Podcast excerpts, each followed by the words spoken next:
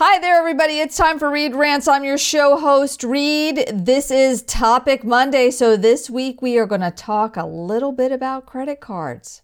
Stay right there. We'll be right back. Thank you for sticking with us. Thank you for taking the time to listen and download. I appreciate each and every one of you. You might be asking yourself, why are we talking about credit cards? Well, I'll tell you why. I find myself working in the hospitality industry again, which I really like. Short sales cycle, lots of interaction with other people, socializing, they're having fun. That's always great. People are paying me with credit cards.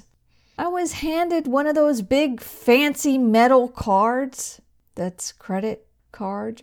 I'm thinking it was an American Express Black card, but we'll get into that a little later. What this reminded me of is back in the day of Master Charge and Bank Americard, now known as Visa and MasterCard. Things are a little bit different.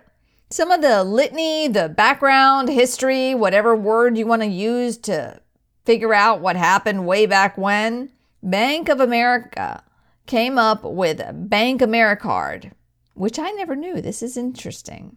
Bank Americard is now known as Visa. The inception date of the Bank Americard was in 1958, and it had a consumer credit card with a $300 limit that was made out of paper. Far cry from the metal cards that you see now. In 1975, the first debit card came about. And in 1975, Bank Americard changes its name to Visa because it sounds the same to say Visa in every other language.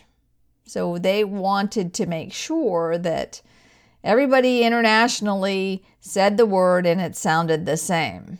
In 1996, financial literacy training was launched.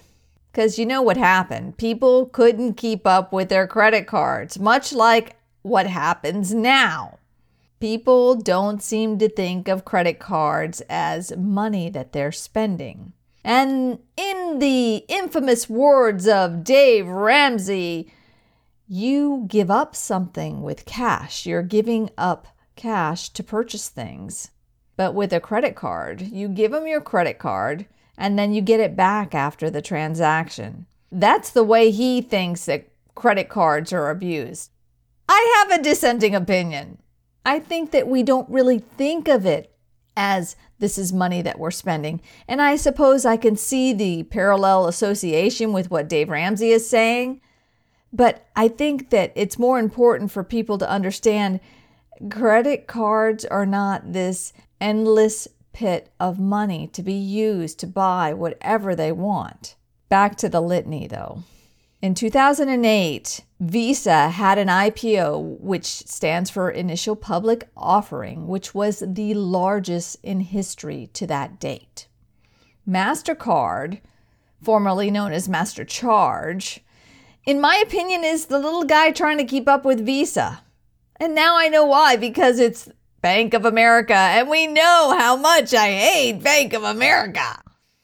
American Express, or the American Express card used to be known as the cool kid on the block, in my opinion, anyway. I don't know if it still is the cool kid on the block, but this is how I came up with this week's subject because somebody handed me a black American Express card. And let me tell you something that thing was thick, it was heavy, it was nothing like any other card that I have ever come across. And yes, I've held them before, I've seen them before but it's been a long time. It seems to me that people might believe that the American Express card is the cool card to have because you have to pay it off every month. The Black American Express card is by invitation only, and it costs $2,500 a year in annual fees. That's a pretty hefty sum. Not a lot of people can do that. And plus, you're getting it by invitation only. So there is some prestige, I think, that goes along with that. The American Express Green Card is $95 a year and 20% interest if you decide to take the payment option.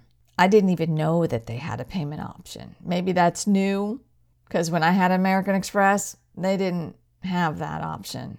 The fees that you pay with credit cards include the annual fees and the interest rate. There are over balance fees that, yeah, sure, you can charge that extra money more than what we allow you to charge, but we're going to charge you extra interest, sometimes up to 10%. Yes, a credit card can come in handy, and I believe that's what credit cards should be. They're either to be used and paid off on time every month so then you don't have to pay extra for them, but then if you've got a annual fee, that's not so great either. Some people talk about building credit with a credit card, and I guess that is maybe a necessary evil. I'd be interested to know what Dave Ramsey, the financial guru, has to say about that. Credit cards are something to have for a rainy day to me, sort of like what a nest egg is supposed to be or an emergency fund.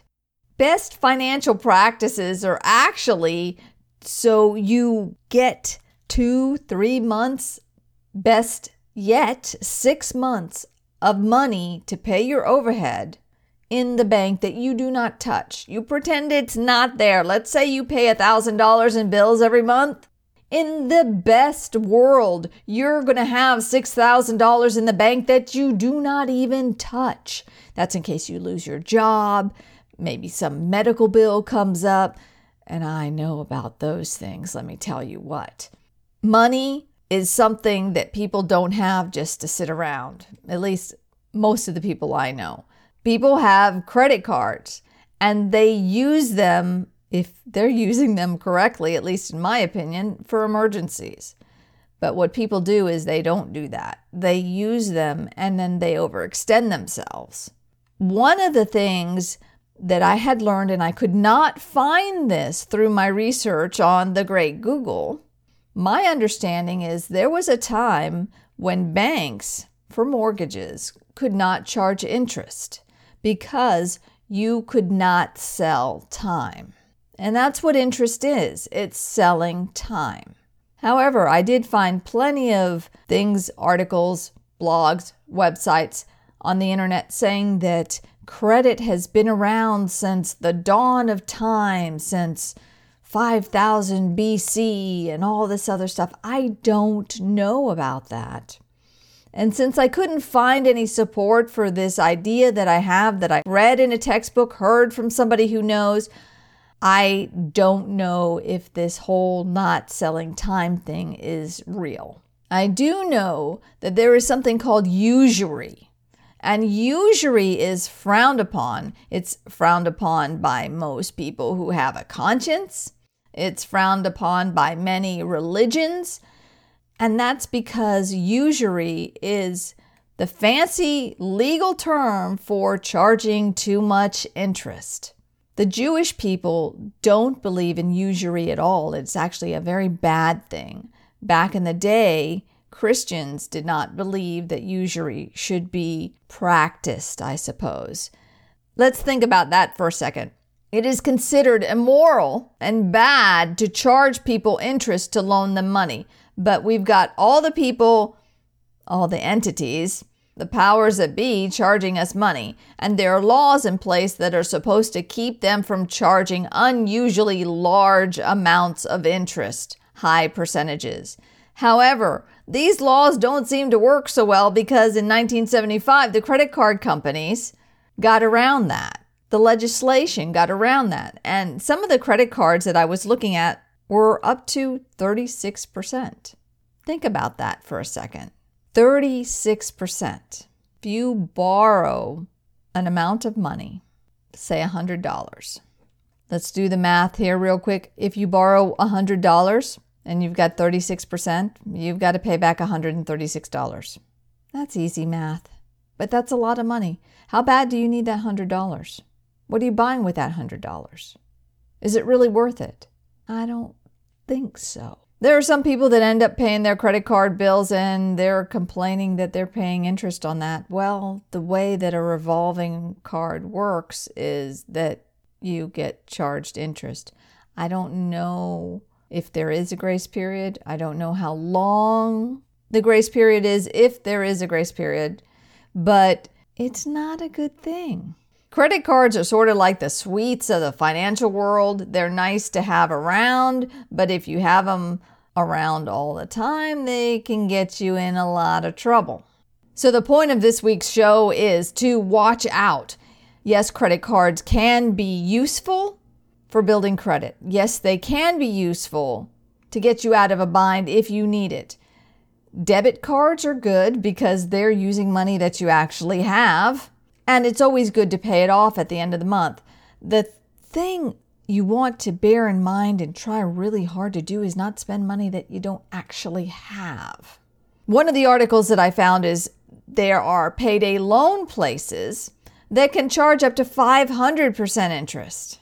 That's absolutely crazy. Do not borrow money against future money. If you really need money before you get paid, ask your boss if you've been there long enough. Find somebody, and it's always good practice not to borrow money, period. It's really funny how paying for purchases actually become a status symbol.